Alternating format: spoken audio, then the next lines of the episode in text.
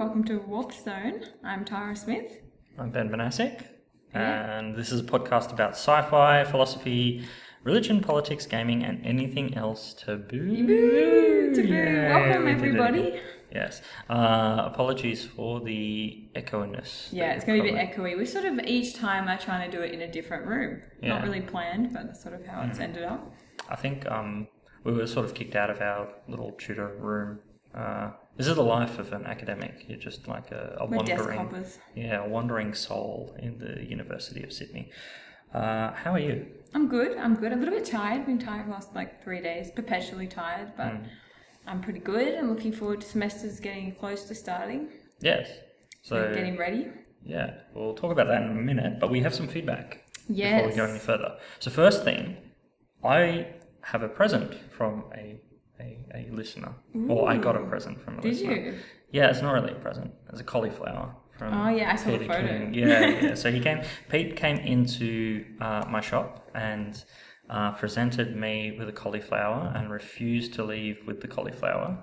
So Pete's now banned from the store. Um, Did you cook it?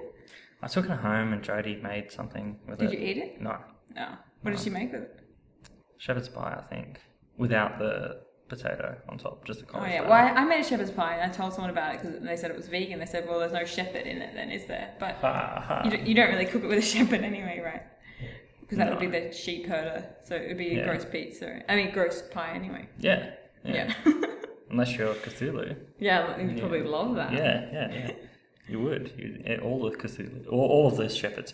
Um, yeah, so we got that feedback, which is nice. Thanks, Pete. Um, I think. I still don't like it. Um, he was so proud as well, Yeah. presenting this this cauliflower. I saw the photo. It's like a like a, a kid at like a uh, show and tell. Yeah, yeah, look what I You made that. found. Daddy, look, look, I made it. uh, it was adorable. Um, he did- And um, yeah. oh, you want to keep going with that? no, no, no. That's the end of the story. That's that's Has he brought you any other presents? No, I, Will he bring you a Cthulhu? Will Cthulhu be brought next week? he probably has a mini of because he, he does D and D, Pete. So he Oh, okay. collects lots of the minifigs and Yeah. stuff.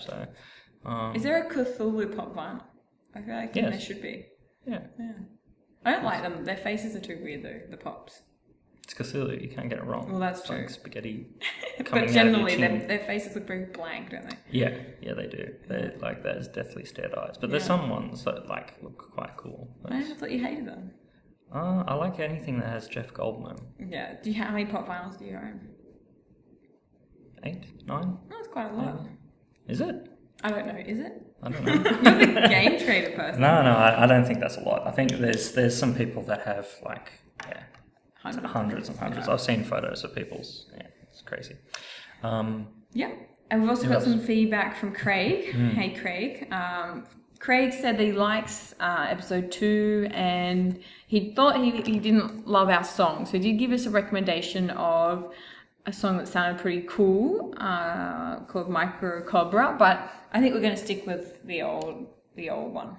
yeah, yeah. So it's um, Another World is an Amiga game, um, and that's what the the actual um, uh, intro and outro music is from. And Another World is you basically wake up on, an, on a distant planet. You don't know where you are, uh, and you have to try and escape. Um, we might actually play it at some point, so Yeah, maybe I, I won't spoil it for you. Yeah. But it's um, the ending is quite amazing Mm-hmm. about what happens. It's uh, got a big twist to it, so it's pretty cool.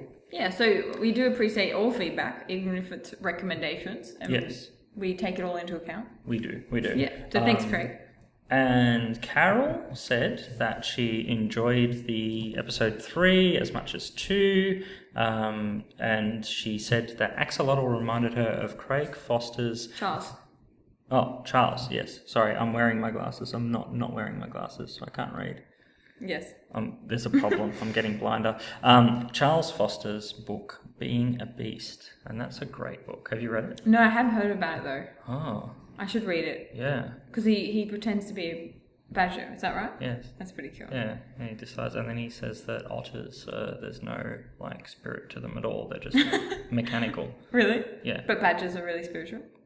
Well, no, no, they've got a spirit. They've got like a, an essence to themselves. So But otters don't. no, no, they're just mechanical. They're just like Oh, really? on-off switches of creating this. So you know- some animals have it and others don't. Mm, that's right. Yeah. So you couldn't. How does he decide? Is, this, is it kind of arbitrary? Well, he goes to the forest and bees. What he feels like? Well, no, he bees the badger and he bees the otter. So he, yeah, Interesting. crazy dude. I'd feel bad if I was the otter. Like, that's a bit mean. Oh, yeah, I would want to also have spirit in me as an otter. true. But there's some, there are some animals that you can see are a little bit more, I guess, Have you seen an otter? driven. They are so cute. Yeah, they their are. Little, their little backs, their little hands, and everything. yeah, but they're just c- like constantly engaging with creating um, dams. Otters don't create dams. You Don't can they? think of beavers. Do they? I don't know. No, because otters are like the sleek, like kind of like rodent-looking ones that Yeah. swim in the water, line their back, and hold hands when they're sleeping, which is super cute. And then, um, uh, what did I just say? Beaver. Beavers are the ones that build the dams with the Oh, wood and they, with their teeth. Maybe it's a beaver. He says that. Well, anyway, no, no, no. Carrot's comment says otter. yeah, I yeah. you've yeah. just mixed the animals up in your head. I don't know. Whichever one it is. But that's interesting. Hmm. Yeah, it's a good it book. It's a very good book, which Mm. I have read, but a number of years ago. Yeah, clearly. Yeah. uh, and that is all for feedback. Yay. So thank you for that.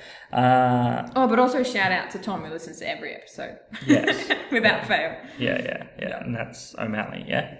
Yeah, the cat. Yeah. He's my best fan. Mm. And Tom's pretty cool too. Yes. Yes. Uh, aside from that, what else has been going on? Not much. I had like a weirdly busy weekend because we had the Tetris stuff. So I've been playing Tetris all week, right? Getting Yes. prepped. Yes. I, I kind of got a bit better. Yes. Not a lot better, but a little bit better. No, your score was good. Yeah, I, got, I was got the yeah. NES out. We swapped the old NES for the new mini NES, like um, Yeah. NES and up, and I was like all set and ready to go. And basically, we drive up, we rock up on Saturday morning, and no, no go. No. So I get I get a message when I was turning onto the main section of the M5, the point of no return, basically. So Yeah. you're, you're heading that way. Near my and- house. Well, yeah, and you're gonna get like you're, you're gonna get the, the toll anyway, so you may as well keep driving. Yeah. So it's, there's no point to turn around. And I get a message from um, Ben from 1989, and he says um, comp cancelled for today. Fire next door, and like I'm like what? Really? And he's like, yeah, serious. I'm like, oh shit, that's terrible. So I quickly call my friend who had left home at 6 a.m. from Camden because he wanted to be there at 9 and definitely post a score. So that's Andrew Hunt. Um, so, Andy, he's um, yeah, a really good Tetris player, lives locally um, close to me. Call him and he doesn't answer his phone. I'm like, dude, fuck. me." So I, I send him a message. Um, and then he sends me pictures back of the front of the 1989. What happened was you've got the tattoo parlor next door, and someone Called LDF, I think. is it? Yeah. Oh, okay. Um, so someone threw two fire bomb things, and one almost hit 1989, so sort of hit near the, the glass of the front window, and the second one went into the um, the tattoo place. So it was clear that it was it was meant for the tattoo place, I think. Um, and because of that, the police needed to cordon off the area, and there was police tape in front of 1989. Yep. And there's also a little bit of smashed glass, and the wall looked like it had a bit of a crack in it, right? Like a little bit. No, it wasn't crazy. It was just the smoke. Oh, was it? yeah, Yeah. yeah, so that was okay. Um, but the good news is 1989 is fine. So that's, Yeah. that's And they're good. back open today, Tuesday, Yes. 5 p.m. So if you did want to go, it's still open. It is still open, yes, and we're going to go there in a couple of hours, which is really good. Um, but yeah, it was really concerning. So we're staying at the front, and I'm like, oh, this is bad. Spoke to Chris, one of the organisers of. Yeah, we basically just sort of loitered around looking kind of weirdly Yeah. suspicious for like Yeah, 20 yeah. minutes. The cops kept looking at me like, what are these guys doing? Yeah, that happens to me often. Yeah. Um, and then uh, there was a couple of people there that said, well, one guy was from Cairns, Yeah. um, a couple of people from Melbourne, and they're saying, oh, you know, we really want to do something. Uh, what are we going to do? So I spoke to Chris and said, oh, I could get the NESs up at my store. We're open until nine. If people want to register a score, if Ben can open up before Sunday. Turns out that Ben said no, they cannot open before uh, Monday, so the Tetris comp was going to be put on hold. Um, so, in a very last minute rush approach, um, I said, That's fine, I can do a, a comp in the store. Um, it'll start in three hours' time. And I quickly called up Joe, um, my manager, and she uh, uh, it's like, okay, get the TVs out the back, get the NESs. We need to, you know, run a competition in store. She's like, on a Saturday? I'm like, yeah, on a Saturday. She's like, oh, okay.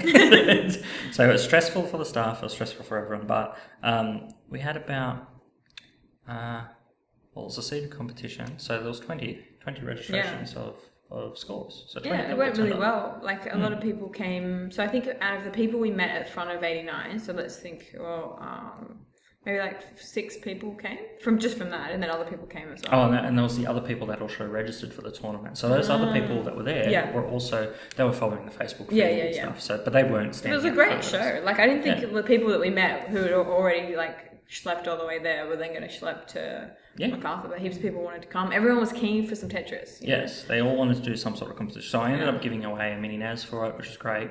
Um, and we, I saw some amazing Tetris played by some people. Um, in uh, so the final, or maybe the semi semi final, um, or should I talk about how uh, we went? How did you go? Not very good. I think I got knocked out by Neil Yeah. pretty early on. Um, it feels like you feel good on your own when you can play at home and you can have one go straight after the other. But Mm-hmm. when you're sort of waiting in turn to have a go, it's sort of like it's that or nothing, and Yeah, I didn't yeah. go very well. But you went pretty well. I went okay. Yeah, um, my goal for the actual competition on the day was to get um, end up in the final 8 Um, I went better than that, so I finished seventh out of the scoring. Yeah. and then I made it through to the first round of eliminations, and then I got knocked out by the winner, um, Yeah. which was quite funny. So I, I, I was quite happy of how I went. Um, the semi-final, so fourth and fifth, Andrew Hunt, Andy. Um, So he uh, played really, really well, um, but he was knocked off by Rob, um, who's the guy from Cairns, uh, Rob Gronbeck. Um, but in the final, uh, Alex Ong, who and Alex was the winner last year, he met me in the knockout rounds and knocked me out this time as well. So last year it was he and I that were first and second, um, and he knocked me out. And when we saw the scores coming through, I sort of looked at him and went, "Oh." You know who you're going to verse, don't you? And he's like, oh, who? Oh, you again? Oh, no. um, but Alex is an, a phenomenal player. He's Yeah. amazing. Um, Alana came second, Alana Dare.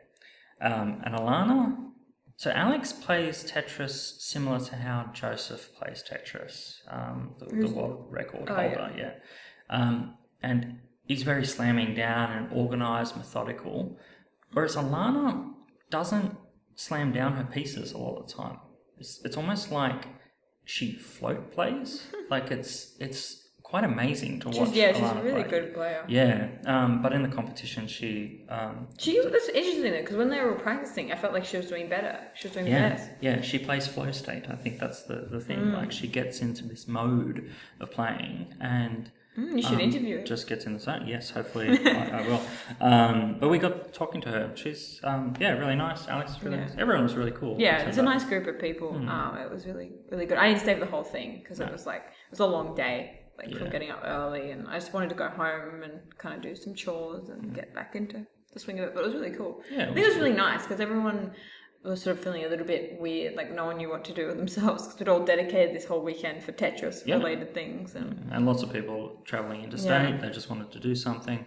Uh, so I'm, I'm really happy with how it turned out. I ended up broadcasting it as well. Me Mm-hmm.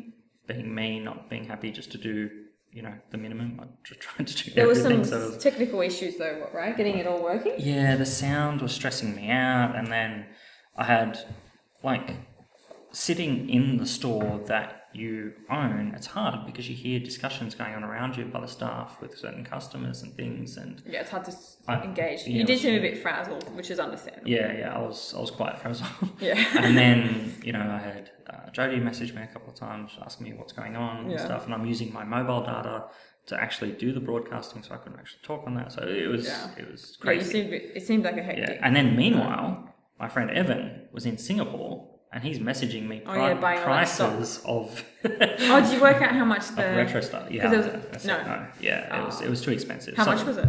Um, there was oh, so the Tetris card. Yeah. Yeah, so there's a Sega. Okay, backstory. Sega Tetris uh, on the Mega Drive. There's only 20 copies around the world. Um, it's really, really rare. We're talking about like a ten to fifteen thousand dollar game. Um, so Evan sent me a photo of some cabinets at a store in Singapore, and in it was Sega Tetris sitting there. So I'm like, oh god, like how much is this going to be? So I message him asking him how much it's going to be. Um, I don't know what I would have done if he would have said like you know a, a figure that I could have afforded. How much did he say? Uh, it's a repo. What it was that a mean? reproduction. Oh, so it's not the original. No, Oh, but how much was it out of interest? don't know. Oh, it doesn't matter. No, because I can get one for twenty dollars. Right, Yeah. So it doesn't matter. And I'm gonna get one for twenty dollars, like a repro, anyway, because I can't justify spending fifteen thousand dollars on a single Yeah. game um, for my comp- my collection. And I really count it as being a retail released game. If there's only twenty odd copies in the world, it doesn't really count. I think to to collect it for like the full set.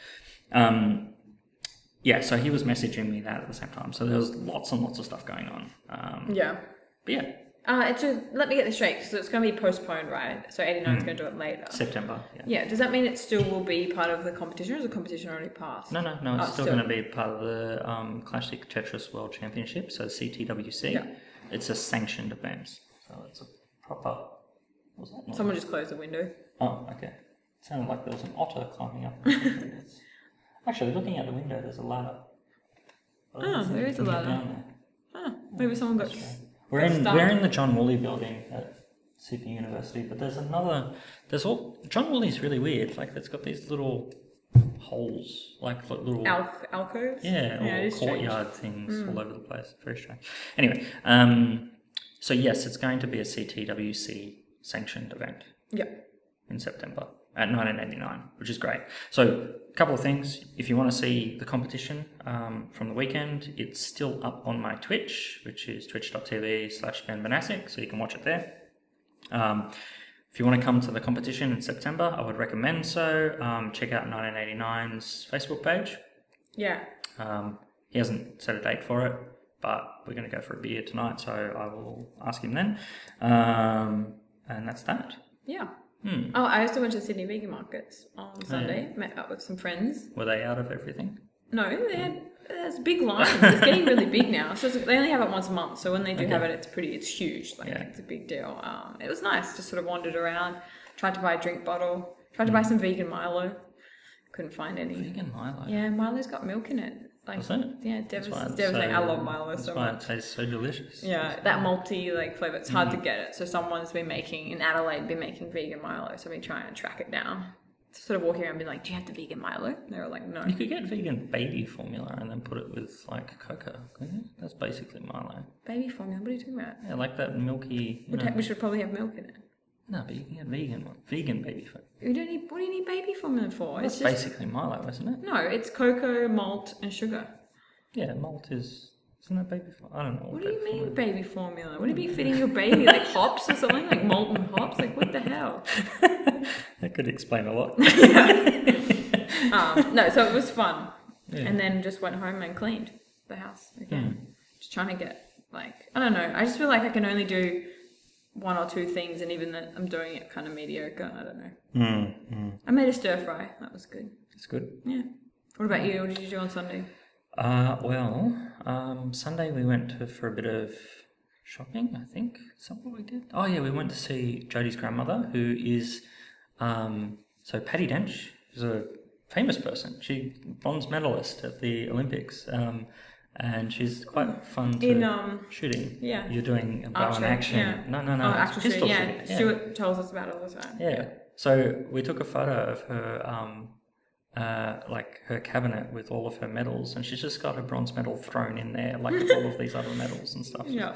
Um, but yeah, she's she's really funny and nice to, to visit. So we saw her, and then we went to I don't know what did we do? Oh yeah, I went to Macarthur, just shops and stuff, and then I came home. Been playing a little bit of Hitchhiker's Guide to the Galaxy, the text adventure. Mm. Which is a video game is it? yeah, but it's so early RPG. So you, you just type in different commands like open eyes, pick, pick up toothbrush, um, leave room, so go south, go north, you know, all these different things. Um, lots of dying in it because if you type the wrong thing, you're just dead straight away. Um, yeah, so it's I don't know if it's a fun game, but it's it's a game. it's, um, but I have an update which happened yesterday, which you don't know. Mm-hmm. The box, the missing box, you know, the basketball cards um, from Ah. Yes, okay, yeah. so Have we talked about this in the pod? Or yeah, yeah, yeah. Okay, yeah. yeah. So, um, well, so there's this this missing box from StarTrack Yeah. that they sent to us, and then um, Not to be confused with Star Trek, the not next The generation. no, this is a much slower delivery service. Yeah. maybe Star that, that would solve some of their problems. Yeah, actually yeah. I think the- that someone chose that name with a tongue in cheek going, "You're going to be the slowest delivery service in." Maybe it's the because they're trying to negotiate like different languages and different culture, like you know, like like different alien species. Yeah, like, yeah, maybe, yeah, Yeah. yeah. It's all garbled Klingon attitude you get from them with smashed up boxes. Um, yeah, the boxes. Some of them look like a Klingon's head actually. once we get them. Yeah, I bet. um, so yeah, um, yesterday I was on the phone to the distributor, and he's like, "You're not going to believe this." I'm like, "What?" And he goes, "The box is here." What, the f- what do you mean? Like I just got off the phone to them an hour before that saying, "Yeah, the box is lost." And he's like, "No, no." They received the box. They held on to it for 24 hours. Then they put this is StarTrack. They put another label over my label, assigned it to another delivery, and sent it back to my supplier. It's been sitting in my supplier's warehouse for two weeks. Why do they do that? Why didn't they just scan the code and then send it to you? Incompetence, like mm-hmm. the yeah, it's not any. Will you pro- get the box back? the box has been sent to me. The box Again. is coming tomorrow. Yes, So, but until they they, it lose it directly. again. Yeah, Wait, so so so let me get this straight. So- it was tried to get from them to you yeah. Through the supplier, but they couldn't get to the from the warehouse to you. No, Is that the it, point? it got to the warehouse. It got left to the warehouse Yeah. with the fifteen boxes, the Yeah. other fifteen. It then got to the delivery point in Sydney. Fourteen of the fifteen boxes were put on a truck to come to my shop. Why did they leave that box? I don't know. It's so random. It's Yeah. a small box Yeah, too, right? yeah, yeah, it's so it's like they loaded it all and they're like, not you. Not you. Yeah, yeah, you, you, right. you, but not yeah, you. They're big, big boxes. They Yeah. came through fine. But the small, the tiny little one, no, no, no. Was there like a like an issue that they thought it might have like a bomb in it Nope. or something? No, no issue. It's uh. not even the first box or the last box. It's box number three out of the fifteen. That's so bizarre. Yep. Did it drop off, like fall off the tra- no, trolley as they no, were it like was the wheeling it? first box to be scanned in as well. But I don't understand how it got not sent. They don't know. So, So someone scanned it and went away, just Yep, threw it behind yeah, their shoulder. Yeah, that's right. And then it was scanned, and then it disappears from StarTrack system. So then someone, what Maybe someone stole it. No, well, what someone's done is that they've gathered all of these boxes together, slapped on another delivery note on top of the delivery, um, you know, sticker that that Icon do, and then send it back to Icon. Then Icon's just slowly going through the boxes, Yeah. opening them up as things come in. This is this distributor. They do have about two million dollars worth of postage each year, Yeah. so they're a big company, Yeah. massive. Um, they've slowly gone through, opened these boxes, found a box of all these basketball cards, going, "What the fuck? Mm-hmm. Who's done this?" Done a search. I'm the only business that's buying lots of these Yeah. cards because of one dude who wants them in Campbelltown. Yeah. Um, and then, yeah, they've notified Christian guy works there, and then Christian's then called StarTrack going, "What the hell? Why has this happened?" And they're like, "Yeah." So they're going to chase it up. It's fine. We're getting our stuff, Yeah, which is great. That'd yeah, be great for good. old mate. Yeah, yeah, Who he's comes gonna the love store it. every day, right? Big mate, where's my card? Yeah, you know, yeah, he's, Where's my he's passport? been in like three times. I, Yeah. tried to, I tried to call him last night, like on my personal mobile, because I'm like, oh, he's really going to want to know. So I Yeah. yeah, tried to call him, but he didn't answer. But yeah, he's. Can you, you have to give us an update on how happy he is that he's finally getting his I, basketball maybe I will give a weekly update as to how many boxes of cards he's going to buy Yeah. every week. But he he's. But this was important because this was like the last installment of the There is basketball no cards. yeah. so these this are is special. This is NFR. Now, what that means is because the drafts are happening in the US at the moment. Yes. some of these cards have got players with teams on them that they're no longer going to be, going to be part of. So they're going to be worth limited more. edition. They're very limited, yeah. So and it's the end of the season, so it's Yeah. prime time to get them. Yeah. Well, that's good news. It's very good news. Um, so that's it. From oh, I've been playing Tetris. Been playing Which Tetris, Tetris? Effect. Tetris Effect, yeah. And, well, I've been playing normal Tetris, but Tetris Effect and Pitta, one of the cats, Yes. has taken upon himself not only to smash items from my household, um, What a guy. What a character. yeah, um, he wants to attack things on the screen. So he thinks that Tetris Effect is now a game for him, and he keeps jumping up onto the TV and You should film it. Can you film it and show me? Yeah, okay. So cute. Yeah, it's not cute. It's a little bit cute. He's going to destroy my TV. Yeah. Yeah. Um, that's it. Oh yeah, semester. You getting ready? I am. I am. Um, I've got four out of my lectures prepared. For Yeah. So you're tutoring one for for ANU and then lecturing for Newcastle. Is that right? Uh, or the other way around? ACU, ACU. so Australian get them mixed Catholic. University. Yeah. So I'm doing what Christians believe there. Um, What do they believe? Lots. Such a broad, such a weird title for yeah, a unit. it is. Um, it's basically um, intro to Christianity, basically. So they've got the history component. Why don't they call it that? Is it meant to be like You know what catchy? universities like, yeah. I think but it's huge registration. There's um, nine tutorials Wow, that is a lot. just at Strathfield, Yeah. um, and then there's more at every other campus because they run it at all of the campuses. Wow. So and it's not a compulsory student. Uh, So you're tutoring for that one? yeah. How many? Got how many Three. classes? Three classes. That's great. All back to back. Yeah. So On a what day? Monday. Monday. I'm doing that on Monday. Tuesday. Or we can make it up in Strathfield again because I'll be in Strathfield on Monday. Hmm. Grab a coffee or something. There's a fur place. There's so many fair places, Yeah. mate. There's so many mm. Korean barbecue places. Yeah. Let's For do that. days, people come in and be like, "Oh, do what do you recommend to eat?" I'm like, "Mate, I'm vegan. I can't eat anything within like a ten kilometer radius." But from I this place." can. But That's you okay. definitely can. Yeah. Yeah, You could eat the I, I can't. the. I get like um, anxiety if I don't bring my own lunch because basically if I don't, like I have to go get, Yeah. I have to go to Woolies and like like cook it there, mm. like from scratch. Maybe Pete can like solve this. He can bring a cauliflower. I can bring that. And Mm. Yeah, you need to bring me food. barbecue that whilst Yeah. doing it. Yeah. Um, don't do that. So. Yeah.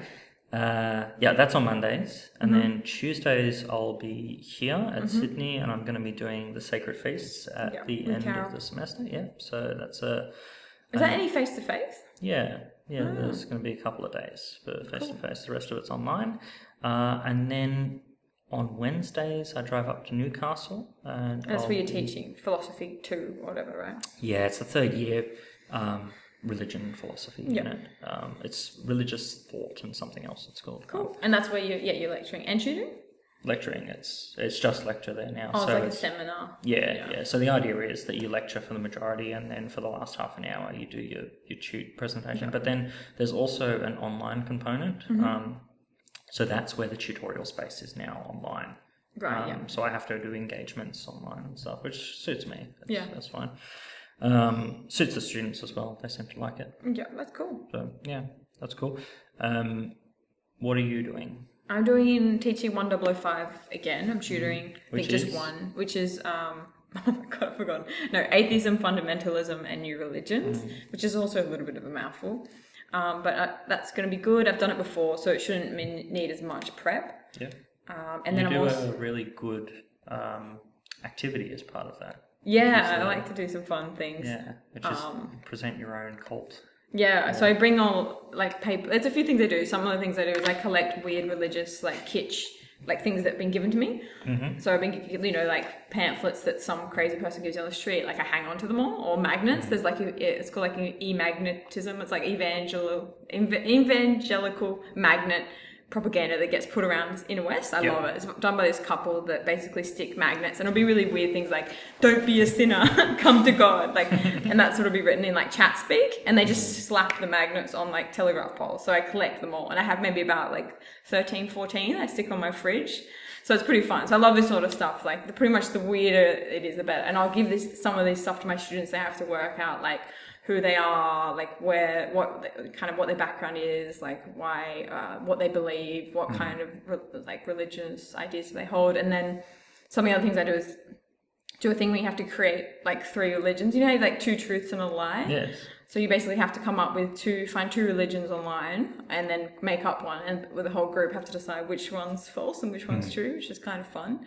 But I'm gonna think I'm thinking of some other exercises to do. There's a pretty quirky like uh, quasi society, like fake society. I found in I think I've told you about in America. They've created buildings, and it's meant to be like a religious Yeah. kind of institute. Uh, so I'm going to uh, present that and say that, it, and pretty much ask students about it, and then say towards the end that it's like an arts artist piece. So it's like got all these different languages and signs that, that they only prefer certain structures of the building and has to be orientated facing a certain way, and it's all this really like quirky stuff. So. I've got some good ideas of what I want to do. So that'll be fun. And then I'm also going to be tutoring in economics. So watch out, world Yeah. yeah, which is n- unusual for me. Uh, but basically, a lot it's communication of economics. So I might not know a lot about economics, but I know a fair bit about communicating. So I think it'll be fine. It's about eight hours a day, um, Eight hours a day. eight hours a week. yeah, eight hours a week. Sorry. Shit. Really? Yeah. Wow. Didn't you hear me when I came back and just told you about it? Yeah, yeah, yeah. But I didn't know it was going to be full eight hours. I thought it was just you know, three or four. But wow, that's yeah, that's it's just a a quite a big load because I told you we have to meet with the students Yeah. like three times. There's like three editions of each assessment. It's like pretty big. Wow. load. So uh, that's good. It's good for the experience. Like Mm. if I can't put much in my resume at the moment, at least I can put tutoring economics. You're going to be an economist. Economist. Yeah, I know. I just hope no one asked me a question. Luckily, the guy was really nice. He was like, "If you don't know a lot about it," I'm like, "I don't know anything about Who it." Who's your favorite economist? Adam Smith. No, it's just one I know. no, I don't really have a favorite economic. Econo- Maybe ask me in a few Economist, weeks. Once I've done a bit of content, um, I asked him if he recommended any books, and he, he said, "Don't worry about it." So, Financial Review. yeah, I know. So I'll keep you guys updated on that. But it's No, exciting. good. I think that's good. Yeah. Yeah. You knew how stressed I was trying to find some extra work, so I'm Mm. just glad that I've got some more. Yes, this is the world we live in. It's not only um, publish or perish, but it's also experience counts. Yeah. Really counts. Um, so the more you can Yeah. get, the better. Don't stress, you just need to focus on doing your PhD, publishing it as a book, but don't forget to publish journal articles and don't forget to teach, but make sure you teach at different institutions and make sure you teach in a wide range of things and don't forget to go to conferences, but not too many conferences because you don't want to waste your time. Interdisciplinary as Yeah, be interdisciplinary, but also be an expert on a certain thing. Yeah, Yeah, it's, it's so pretty funny. broad as to what the. I would like to write a book of just about of all the different things people have told me is like the most important part of academics. Yeah. Like there'd be like a thousand things. Everyone prioritizes something different, and you can do all of it and still not get a job. so, but we're trying to have positive attitudes because Yeah. it, Well, the funniest well. one I heard was Yeah. yeah. just become friends with someone old and wait till they die. Oh yeah, that's, That's- good. yeah. yeah. So then they have to anoint you. Um, but yeah, uh, it's it's hard. It's hard. Anyway, um, that's about it for this week. Except there is a little bit of news. We saw that everyone is going to be storm, storming Area 51. Yeah, how many people were registered? They can't stop all of us. It's a um, a Facebook um, event which is coming up on the 20th of September. Yep. I think I'm. I've marked as interested on Facebook I am as well. interested as well. There's two of my friends that say they're going. They can't go. Uh, well, actually, Robert might be. He might be. But Andy, Andy Ramage, there's no way he's going to be there. Do you think anybody's actually gonna go? I hope so. I don't think so. I hope so. Do you think they will? Maybe. Oh, somebody, I saw a pet shelter in America dressing up the dogs as aliens and be like, storm our shelter instead, which I thought was really cute. So many people are playing around with the idea. yeah, I like, like it. everyone's got an opinion or an idea. 1.9 people had 1.9 million people on Facebook have said that they're going. 1.4 million people have said that they're interested, and that's just the one page. Um, and it is hosted by the reputable page called Shitposting Cause I'm in Shambles. Oh, which is a reputable source of content. yeah, yeah, or Shitposting Cause. No, Right. it'd be cause, like, Cause? right? Cause. It should just be C A Z then, cause. It's C A U S E, cause. I'm in shambles. yeah. Oh, but two um, others. Who else is hosting Two others? So we've got Smiley Coon and The Hidden Sound. Smiley Con, K Con, U N, K-U-N. and the hidden sound, yeah. So uh, it's amazing. Um, all of these people want to turn up to Area 51. Um, now, I'm a big X Files fan. Are you an X Files fan? I am, yeah. yeah. We should talk about X Files at some other point. We should. going to be a lot. Did you send me that funny video? Or did I send it to you about? Um, no, I think you sent it to me, where it's like it was by the feed or something. They did. Oh, with the um, the Illuminati Yeah, symbol. that's funny. so there's a uh, SBS is now showing X Files every Yeah. every day, um, which is quite cool. Um, and it's serialized, and then they expire on the um, catch up service, Mm-hmm. so it's like push to watch it all the time.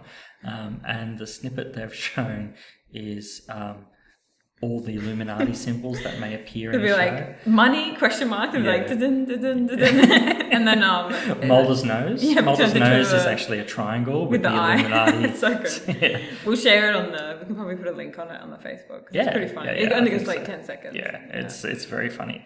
Um, yeah, I, I would love to have that job. Just creating. Yeah, but I mean, everyone's probably seen the Area 51 memes. There's been heaps, and each Yeah. so many people are like Elon Musk. I think said he's going to donate a flamethrower for like the first person that does it, and I think Bernie Sanders has even commented on Has he? storming it. Yeah, something to do with that. Or they're saying That's let's storm the so good. detention centers instead. Oh, wow. Yeah, which is pretty pretty funny. Yeah. Um, I don't know what happened at Area 51. I don't know what to believe. Like the military explanations afterwards seem plausible that you know there was a want to create some technology, um, and so to hide behind the facade of being just an alien thing rather than saying yeah we're going to develop the stealth bomber that seems plausible.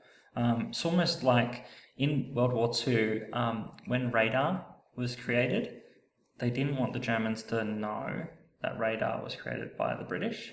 So the British Secret Service came up with an idea of just saying that if British people eat lots of carrots, they can see further. far. yeah. Yeah. So the carrot, like, um, yeah, rumor was just spread from that. That's funny. And yeah, that's that's the, the source of it. Whereas actually it was just a radar thing. So maybe uh, sometimes the more simple explanations are true. Uh, but I would like there to be aliens there. That would be cool. Yeah, Mm. that would be pretty pretty cool. Mm. Yeah. Should we talk about another kind of alien? We should. That's a smooth transition. so the excerpt you're going to hear now uh, is from a YouTube video, um, which I was reminded by uh, Carol shared um, on our Facebook page. Um, it is something that I've seen before. It's called The Adventures of Little Cthulhu, and I hope you enjoy the intro to that. It's a new day and the stars are right. Wake up, Lil Cthulhu, it's time to play. Lil Cthulhu lives in the magic city of R'lyeh with all his friends. R'lyeh is usually under the big blue ocean, but when the stars are right, R'lyeh rises and the great old ones can come to Earth and play. Uh oh, Lil Cthulhu is hungry after his long nap. What does he do? He eats his followers. They love Cthulhu and want to be eaten. Their souls make his tummy happy. Okay? Call of Cthulhu. So cute. it is. Is there a picture book as well? If there was, I, want to There buy is it. a um, sleep tight or sleep tight sleep night um, uh, Cthulhu. There Oh, is, so and then there's a alphabet book um, with Yeah. Cthulhu. um, there's also the, the worst alpha, alphabet book ever, which has got like pterodactyl in there, P for Oh, right, pterodactyl and nice. stuff. Yeah, um, and I think Cthulhu's in there as well. so yeah, it's, it's he's quite cute in that. Um, I like Cthulhu. I like Yeah. the, the the lore sort of behind. him. Yeah, but I think this. I was reading this is the only one of the only few stories that H.P. Lovecraft wrote. This is the Call of Cthulhu, where Cthulhu is actually mentioned. So he's actually not as big in the sort of um, Lovecraftian universe as we expected. Actually, quite a minor character, which is quite interesting. Right. So a lot of the other sort of is it the old ones or the old gods? Yes.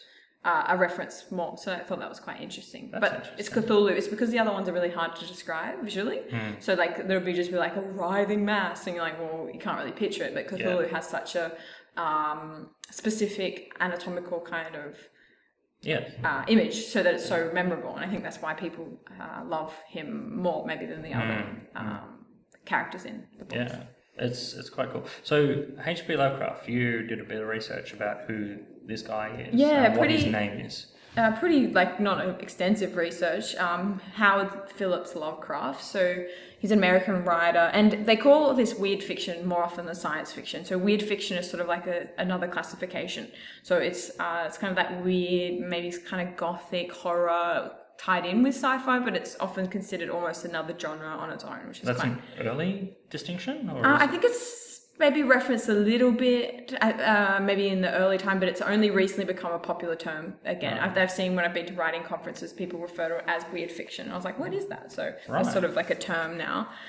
Um, and he had a pretty series of unfortunate events. So basically, he was born in Providence in Rhode Island.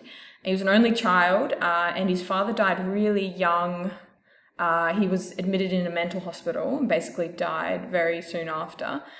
And then he went to live with his, and basically got raised by his grandfather, who was a really important figure to him, and his mum, and a few aunts.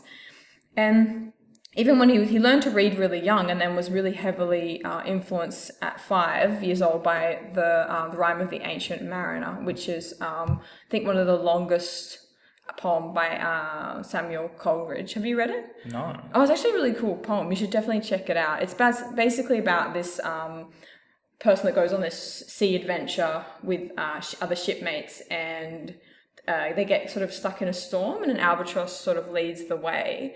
And then the, he decides to kill it um, and basically then the, the sort of the ship crew are like oh why'd you do that? You shouldn't have done it. And, but then the storm kind of stops and so they're thinking well maybe it was like a good thing to shoot the albatross. And then the they have like no air, uh, wind and they basically get stuck for days Oh. and days and days and it's really bad. And so it's kind of like he's and I'm not going to go fully into it, but it's like he's um he's been cursed, and so he wears the albatross around his neck like like a crucifix, like that's his cross to burn, that bur- uh, burden, like the uh, replaces that. And then there's a ship that comes called uh, like a haunted ship, which is one of the few, like one of the earlier ghost ship where there's like on board is a skeleton called Death, and it's really quite scary.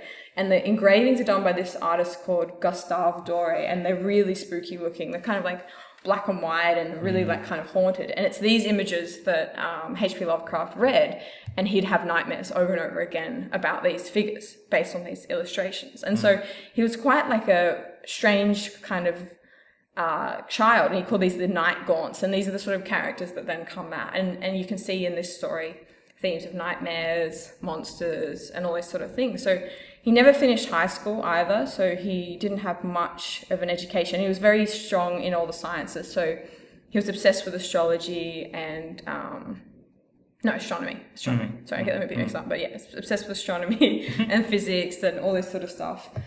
Uh, and this is the quote that I really liked. Um, one of his mum's friends said about Lovecraft that he was so hideous that he hid from everyone and did not walk upon the streets where people could gaze on him.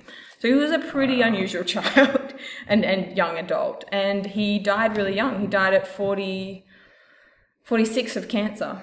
Uh, and he was racist, really racist. He wrote a poem called On the Creation of uh, Niggers, which was, yeah, pretty out there. Um, what else have I got? That's pretty much it. Basically, that he's oh he was never really he never got paid enough to live off his art at any point. So he's sort of one of those artists that never really made much money from him, and he only wrote uh, short stories in pulp magazines, basically. So he wasn't a very well known writer during his time.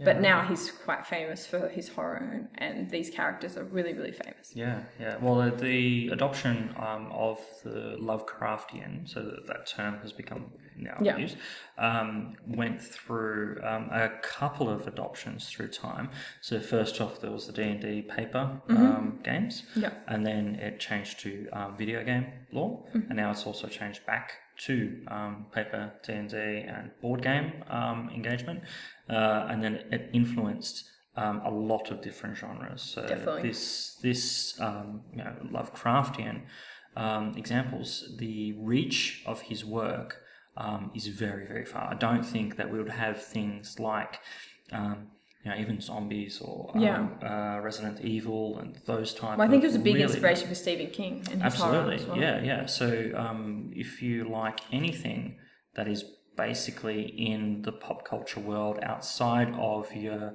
underpant wearing um, superheroes, you know, all of that um, monsters or um, science fiction, this is it can be pointed back to how Lovecraft um, influenced, and that's why I, I really was looking forward to to reading or listening to um, uh, Call of Cthulhu.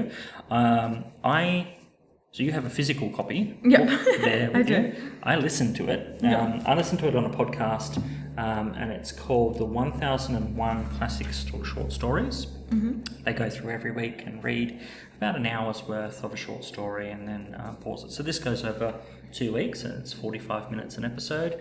Um, it was read quite well, except the guy that pronounced it said Cthulhu. Yeah. the Well, there's heaps of different um, pronunciations, and Yeah. even I think Lovecraft referred to like three or four different variants of it when he was when he would talk about it. Mm. Yeah, So, right. Yeah, and- and he is a strange guy because we watched a quick like five minute interview with him on Yeah. YouTube, which was really interesting. The way he talks. It's really kind of spooky. Like he seemed like a really unusual guy, and when you look at photos of him, he looks pretty strange. He had heaps of health issues as well. He was in and out of.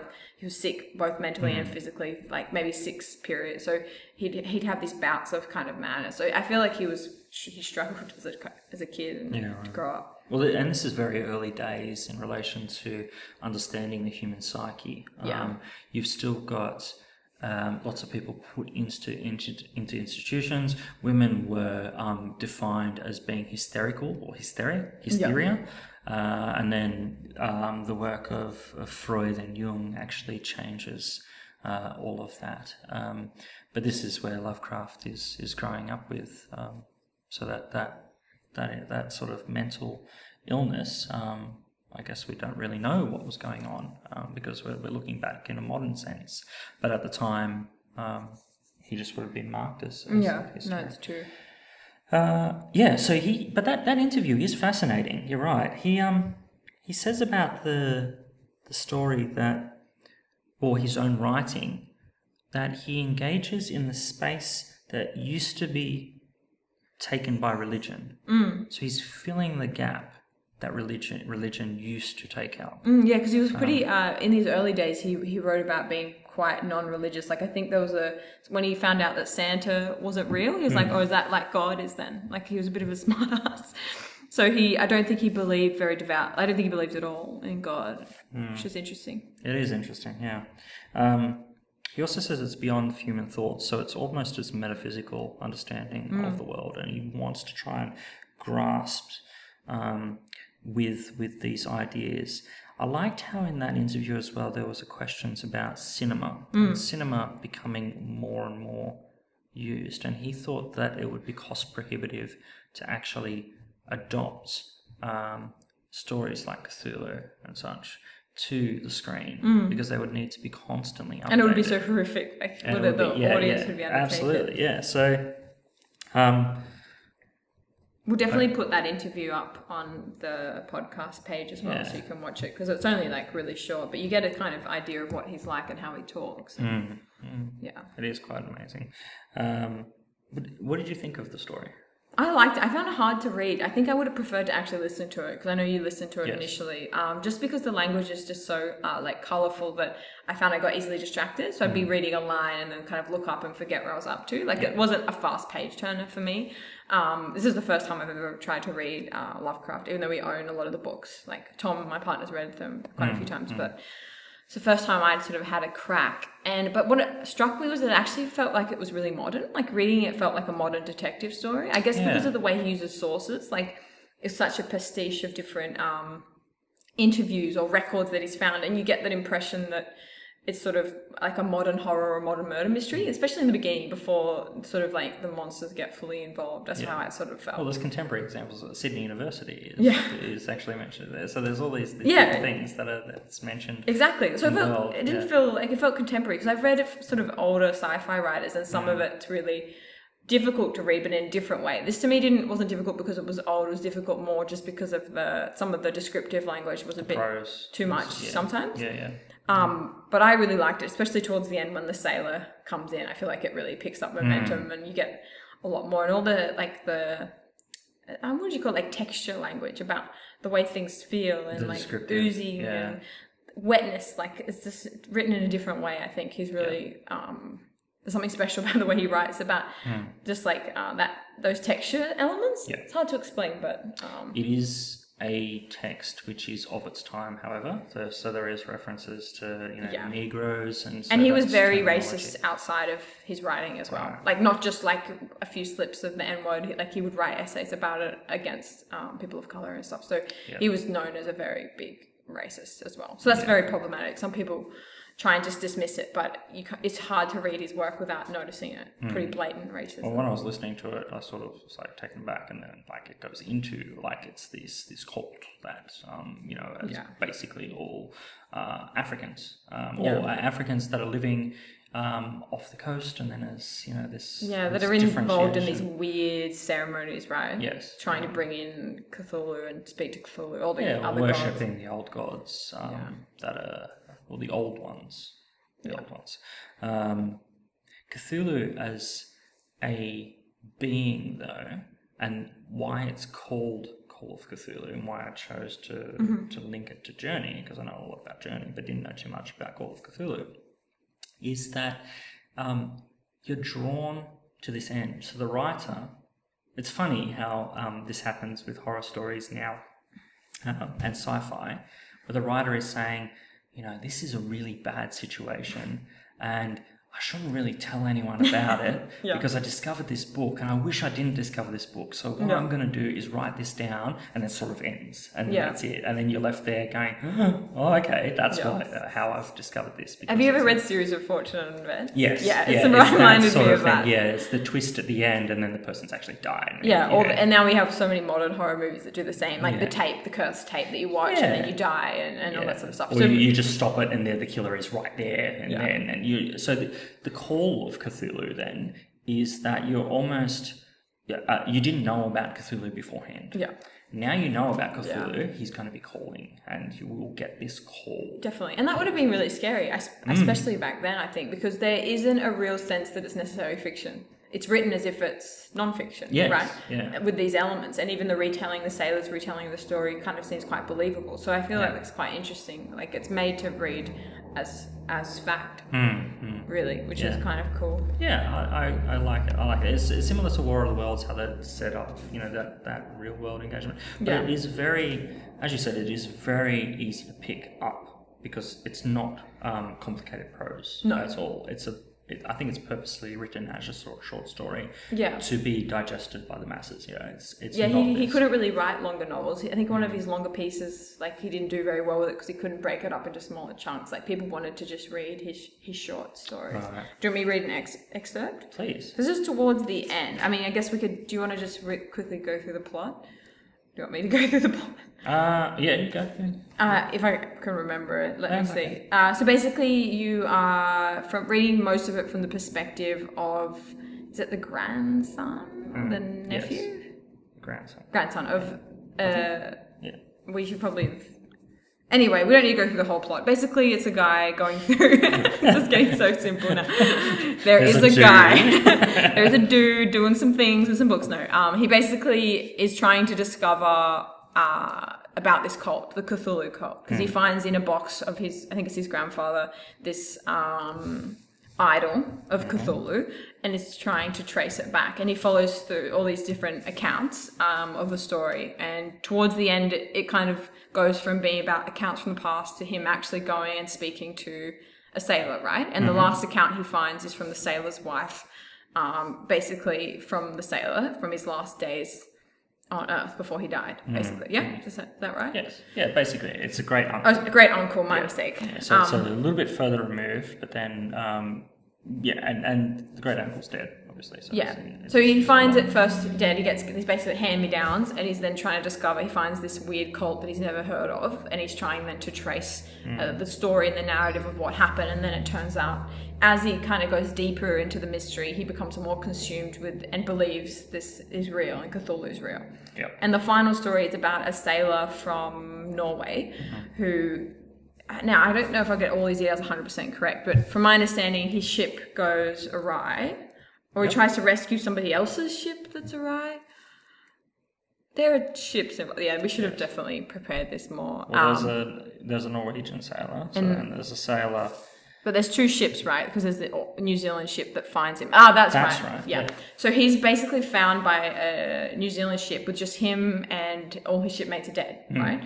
And then in the story you read later that he's recounted, you find out that all the ship members basically went crazy, right? From seeing Cthulhu and, and experiencing that. So he basically and ending up on R'lyeh, which is Yeah. the um, it's an, a a body of land which floats up into the uh, above the water and then disappears. Yeah, that's right. And it's all the geometry and the way that the, the description of the place is like it's no human has ever seen anything like that. It's really right. alien kind of. And this is the description I wanted to read because I find the way he describes the building is really interesting. So, uh, Johansen and his men landed at a sloping mud bank on the monstrous Acropolis and clambered slipperily up over Titan oozy blocks which could have been no mortal staircase.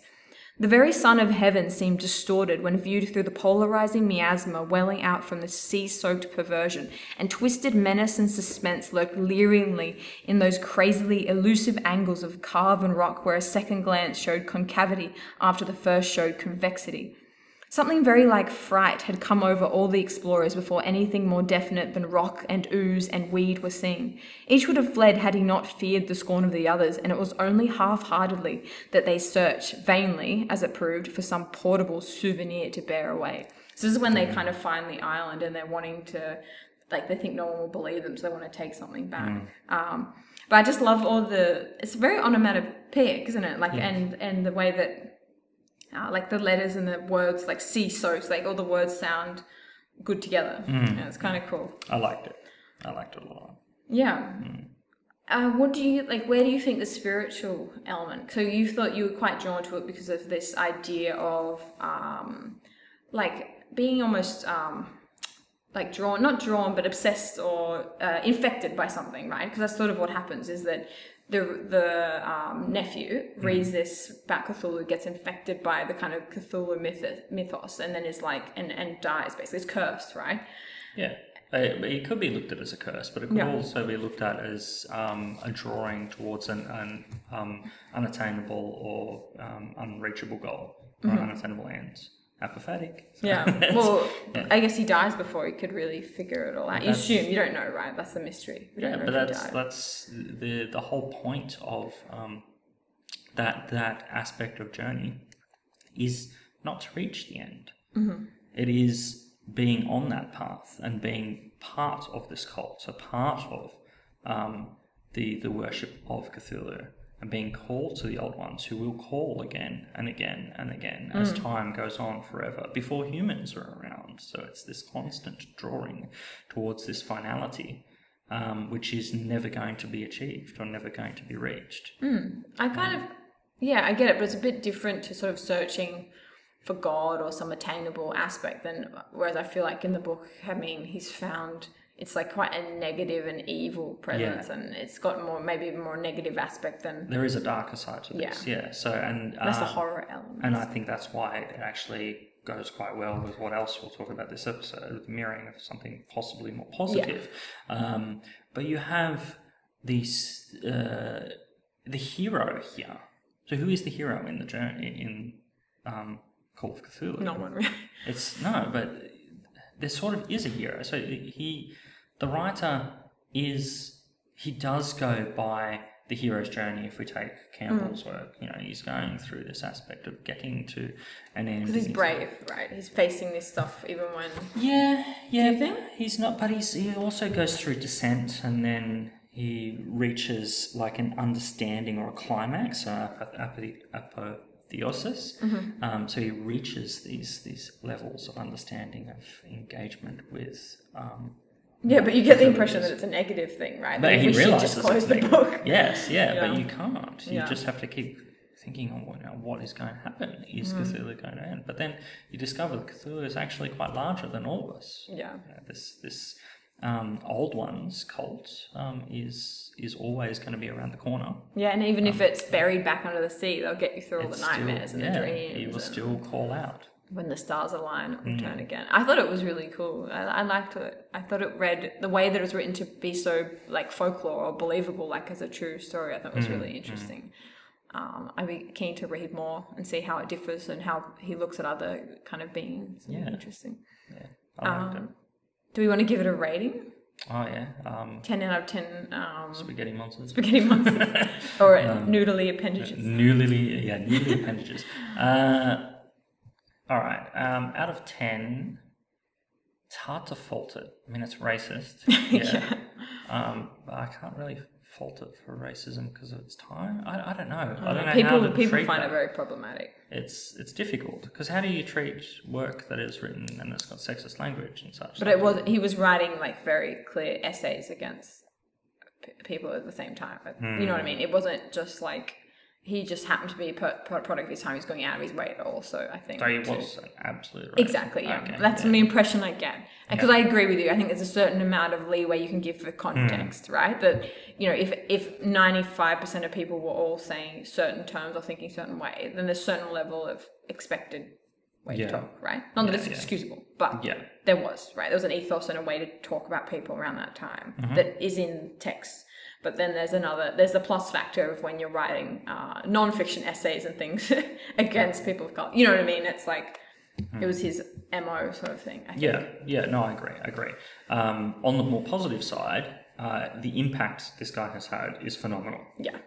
I love popular cultures. Um, th- this side of popular culture. I'm not into the um, you know superhero genre. Yeah, yeah, yeah. But this, um, uh, you know, board games and role playing games, video games. That's my jam. That's what I'm totally into. And this guy influenced all of those things. So I look around my home and all of the things which I have taken to love um, is is influenced by him in in this way. Um, so it's hard.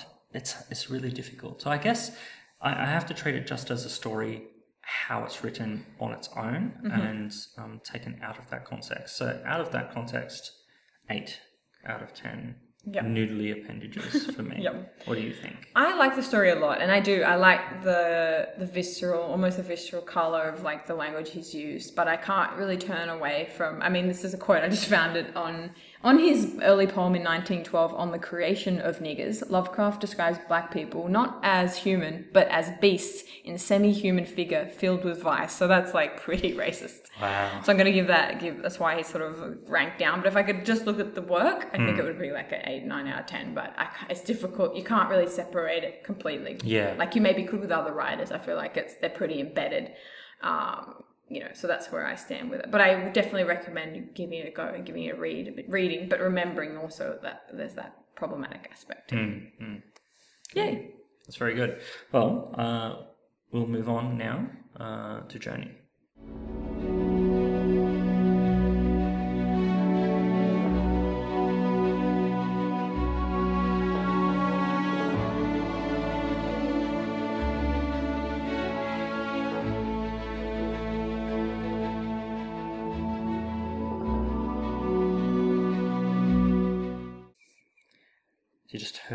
The soundtrack, um, or part of the soundtrack, um, created by Austin Wintory for that game company's video game called Journey, designed by Jenova Chen. Now, uh, I told you to play this, and then um, you said to me last night, "Oh yeah, yeah, we'll talk about it," but I haven't finished it yet, and I refused to talk about it Yeah. until you finished it. Um, what do you think? What did But you then I finished it. You did finish Yeah. it. So yes. I didn't actually take that long. I think it No. probably only took like an hour and a half. yeah. uh, to finish it. And I'm going to be honest with you, I didn't love it within the first like 15 minutes. I didn't like it at all. I just felt it was like, what am I doing? Like there's there's very little just uh, instructions, and I love instructions in games. As I said when we were talking about Papers Please, I was like, I want to do like the right thing by the game all the time. I'm Mm. a bit of a people pleaser, so if the game wants me to go left, I want to go left. Yeah, so Like- this is completely. yeah, and this is completely open. And so I was sort of just like, what am I doing? Do I move around? Like, really not enjoying it Hmm. until I met the book, like, Rude Dragon things, whatever the hell they are. I don't know they Oh, are. right, And I loved it.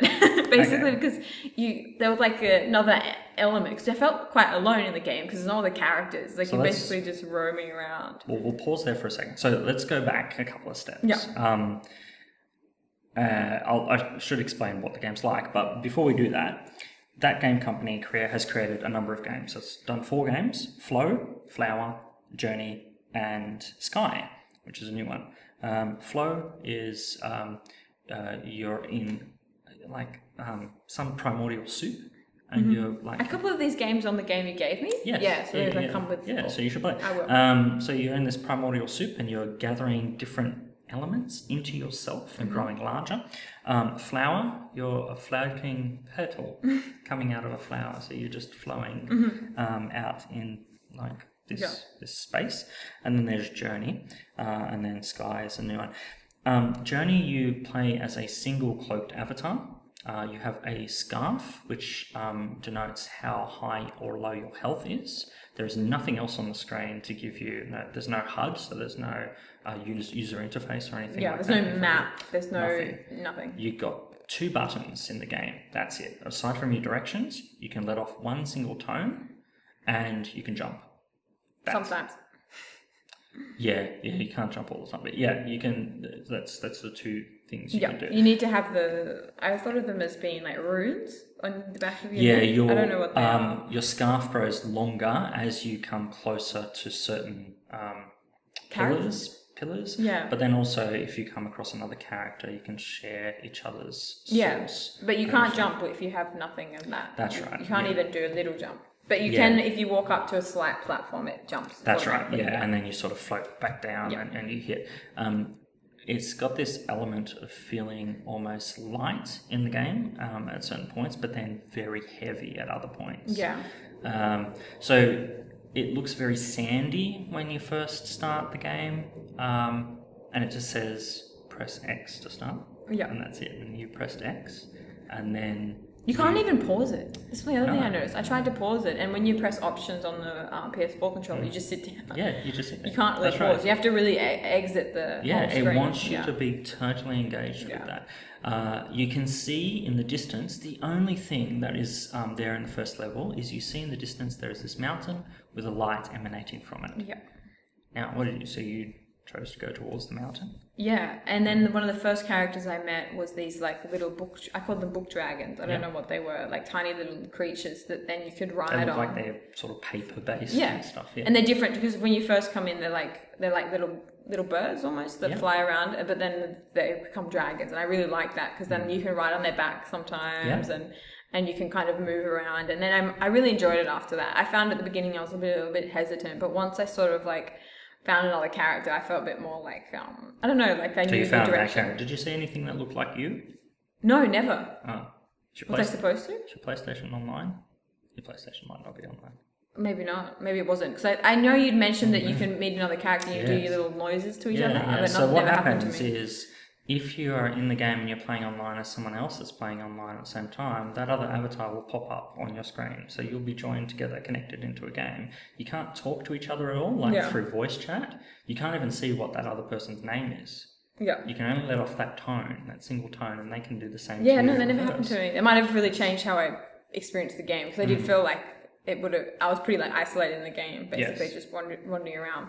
So what I did really, really like about it is I loved the movement, like move, flying down and jumping high, really high and stuff. Mm. like I like, sliding? yeah, I Like like to slide, and, it. and there's a couple of levels where you're literally just like sliding downwards and you can't really move. You can only move left or right, which was really fun. Yeah. Um, so I really like that aspect. It's quite playful in the game. That's in And- the descent level. Yeah. So there's um, beginning, bridge, descent, uh, desert, Mm-hmm. and then descent, which is the big slide down. Yeah. And then you go into the tunnels. Yeah. And so then you get this crash. That scared me so much. It changes the game so much because it's very soft and you're like la la la roaming around, and then when the dra- the big monster big robot monster- dragon Yeah, and it's thing. destroying things around yeah, you. terrifying. When yeah. it first came out and erupted and made the noise, I was so surprised. And that they could hurt you. I didn't think anything in the game could hurt Mm. Yeah. you. So I was kind of really shocked. The game really changed. The tone of the game Yeah, changes. and then you have to sort of hide in Yeah. the shadows in the tunnels. So this is um, uh, Campbell's narrative um, of the hero was taken by Jenova Chen, and Jenova's uh, he actually holds a master's um, and has written about uh, flow effect and um, the hero journey in video games, and he took those elements and applied it to Journey purposefully, and he's purposefully designed it this way. So that descent, that fall that a hero has before they come out and become the hero, um, he, he's represented in that way, and you feel so small in that cave, Yeah. um, and everything can harm you. Yeah. Then you get out of the t- tunnels, you go to the temple, Mm-hmm. and then there's the mountain That was painful. I did not like climbing up Yeah. the mountain with the wind and like And the, the snow, snow, and yeah. I and the, you're cold. and you're just whole. Yeah, you're cold. so you're cold. So that's amazing. Like you're not like we're talking about a game here where we're not. There's no element of No. understanding that you could be cold in the game, but it feels cold It because does. you have this wind blowing you back all the time. constantly, and you want to try and get up there, and you think, oh, okay, maybe I don't have to get up there, so you try and go back a bit, but you can't. Yeah, Um, so you just have to keep going it's like a trudge, up further and up the further, and then you collapse Yeah, into the snow.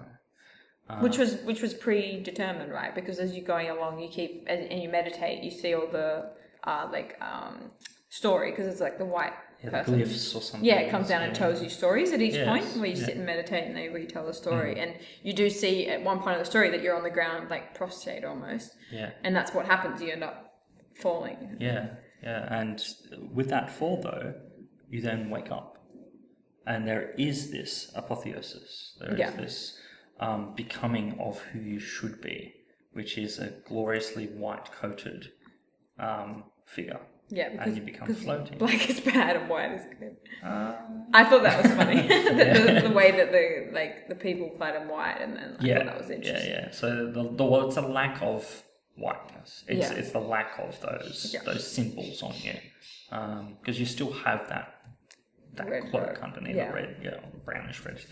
Um, so then you uh, you're on the, the summit. So what did you think about the floating, the scene the, when you're flying? Yeah, I liked it. My favorite was actually though the I think the temple is that the one where each level rises up like with gold liquid and then Oh, you got to go to the next one and it rises up again. I don't know what that is, like the big pillar. Yeah, the, the temple. Yeah, Yeah, I really enjoyed that. It's water almost, like Yeah. it's this liquid that you're floating Yeah, under. I like that a lot. Mm. I liked it when you could just jump around without any um, worried about your little runes running out. I Mm. like being able to do that. Um, but uh, yeah, I what did you ask me?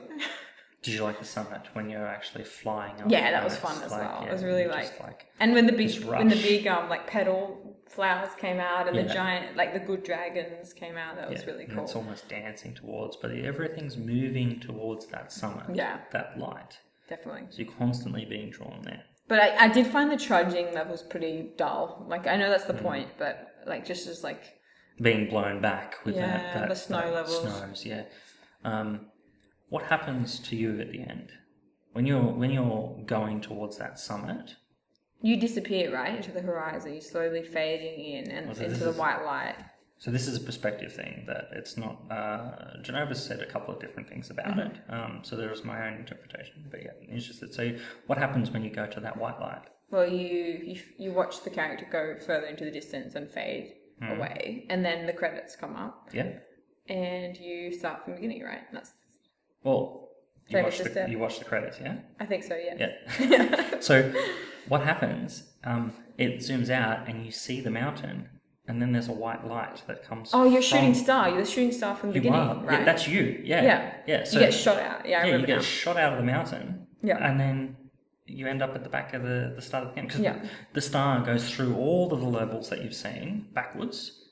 Yeah. And then you start again at the beginning. So then you are there as a guide to other people to actually complete that journey. Yeah, but do you remember when you're walking along and there's a shooting star as well when you first start playing that Mm. Yeah. comes and hits a building right near you? Yeah. Is that you as well? That's well, possibly you or it's someone else. Ah, okay, yeah. So it's it's an online game with other people. But but I didn't have anyone else. no, you didn't. Um, but that doesn't really matter because for you, then the journey is this perpetual state of Yeah. engagement. So you can pick it up again and Yeah. do that same journey perspective. Yeah. Uh, Is it the same for everyone? Like similar, like the same level order and everything like that's the same. Yes, but now that you've done the game, you can actually go through and choose your own path. Yeah. and you can um, you should get your PlayStation online and then you'll be Yeah. able to actually play with other people. Yeah, that'd be cool. Um, and then you can share that source. So when you are next to each other, you're actually feeding off that sim- same, you know, white Yeah, uh, power. light power. Yeah. yeah. Um, I really love the game, uh, and it's the soundtrack, particularly, it's been on my study playlist for uh, well since it came out. Um, When two- did it come out? 2012. Oh wow. It got Game of the Year in 2012. Yeah. And it was the first time that a Grammy was awarded for a soundtrack for a video game in 2013. That's awesome. Um, it's won 200 something Game of the Year awards. Wow. So it's massive success, Hmm. huge, huge success. Um, the soundtrack, I think, is is phenomenal. Austin Yeah. Wintory's soundtrack, it's it's second to none. With I really liked gaming. Yeah. I very much like it. I'm glad you liked it. I liked, yeah, the the physical elements. When you said that you felt really heavy, I hadn't even thought about that, but you do. There's periods where you feel a lot lighter, and, Mm. and when you're in those dark areas, you can't. Your little no, no, uh, noise note really diminishes as well. You can't speak Yeah. very loudly and all that sort of stuff. And what I like too is that there's not even really the impression that you've made everything better, right? There's not like you're destroying the dragons. You can never kill them. No. You don't like sing them away. Like they're still there. So I like that it's not like an obvious like you're the hero, you slay the monsters, and you make the city right again. Because you get the impression in the beginning you're kind of there to be the hero, make the city and the town better. Because you get the impression that it was beautiful once, and then these like metallic. This is what I understood. Dragon things came and, and ruined And you're everything. letting off the, the tones, and it rescues like the um The, like the yeah, ribbons. exactly. The, ribbons. come That's what I thought. That your Yeah. whole purpose was to re-ribbon the world or whatever, Hmm. and bring back the old.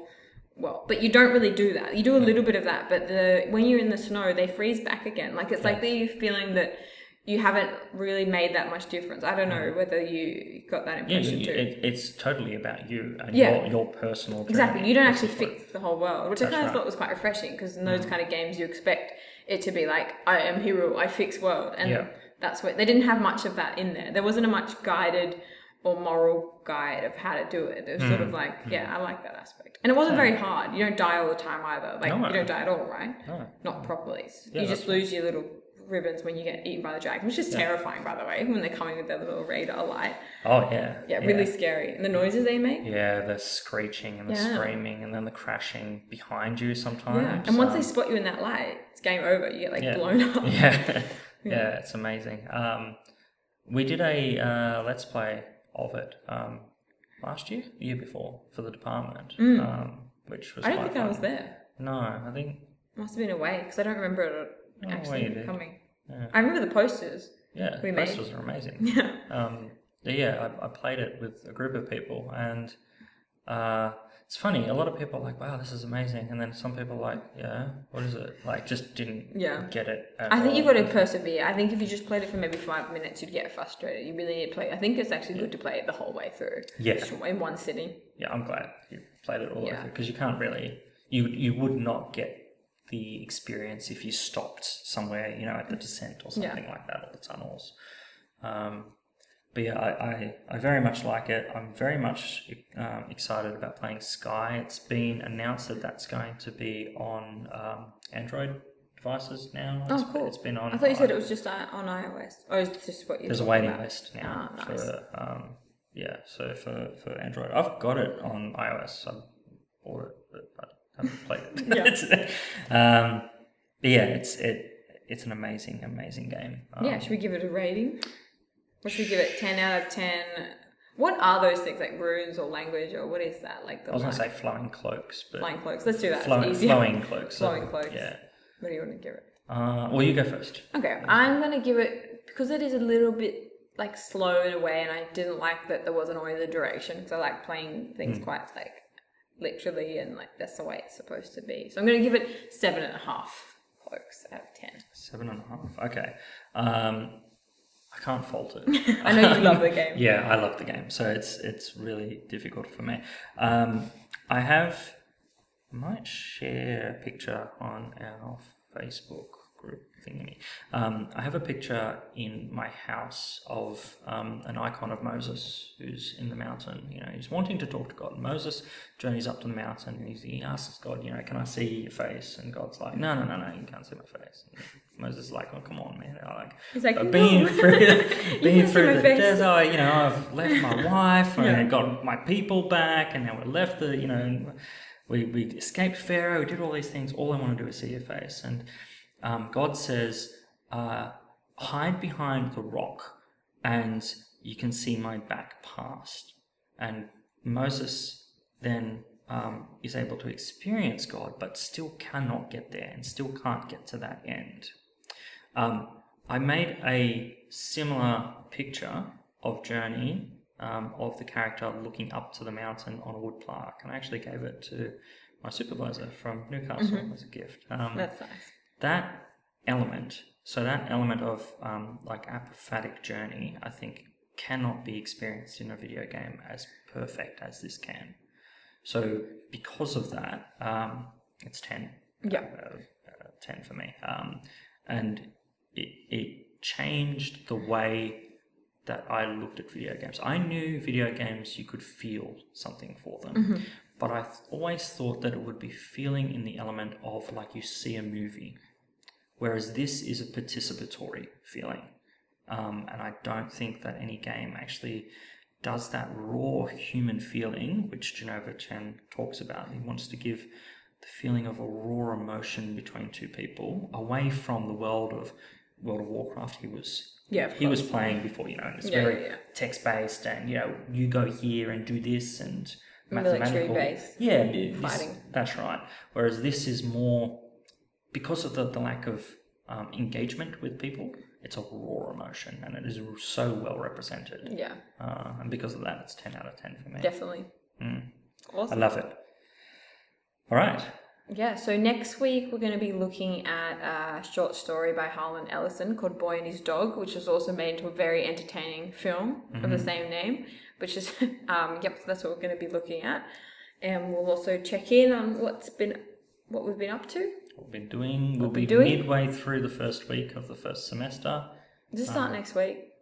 Yeah. okay. oh, God, okay. Yeah. I didn't realize it was so soon. Okay. Yeah. Pray for me. Yeah, yeah. Thoughts and prayers. Yeah. Um, but yeah, until next time, uh, you can get in contact with us via what Facebook. Facebook, we've got the Facebook group, we have our own Facebooks, we've got Twitter, you know, basically, if you Yeah. want to contact us, you can. Yeah, but that's all on the show Yeah. But we appreciate everybody listening to, especially our friends and families and Yes. everybody else. But you know that's very nice, and you know we've got some really good support from from those people. We really appreciate it. It is lovely, and then there's lots of unknown people that like. Yeah, welcome. I, I don't know who these people are. Me so, either, yeah, but we you- we appreciate it. Yeah, we do. So leave us, I don't know, a review on one of the things. Yeah, I don't know how we can see those. We'll, we'll find them. It's okay. yeah, but we'd love to hear from you because Yeah. otherwise it seems like we're just talking to like our three friends and family, Mm. but the listens are saying that people, uh, other people are listening to. Well, half of our listener base is Australia. The other half is from around the world. I don't know anyone from around the world. so, Yeah, so if Um, you want to just send us a message or write anything, like, I mean, you, even if it's just like talk closer to the microphone, like, that's the sort of feedback Yes, we yeah. could really use. or if you disagree with one of our ratings, Yeah, Um, or if you've got any recommendations of things you'd like us to look at and Mm. review, that would be really cool. absolutely. Yeah, it'd be great to hear from you. Uh, but yeah, until next time, we shall close on a larger part of uh, Austin Wintory's um, soundtrack to The Beautiful Journey. Yay, bye. Bye. Star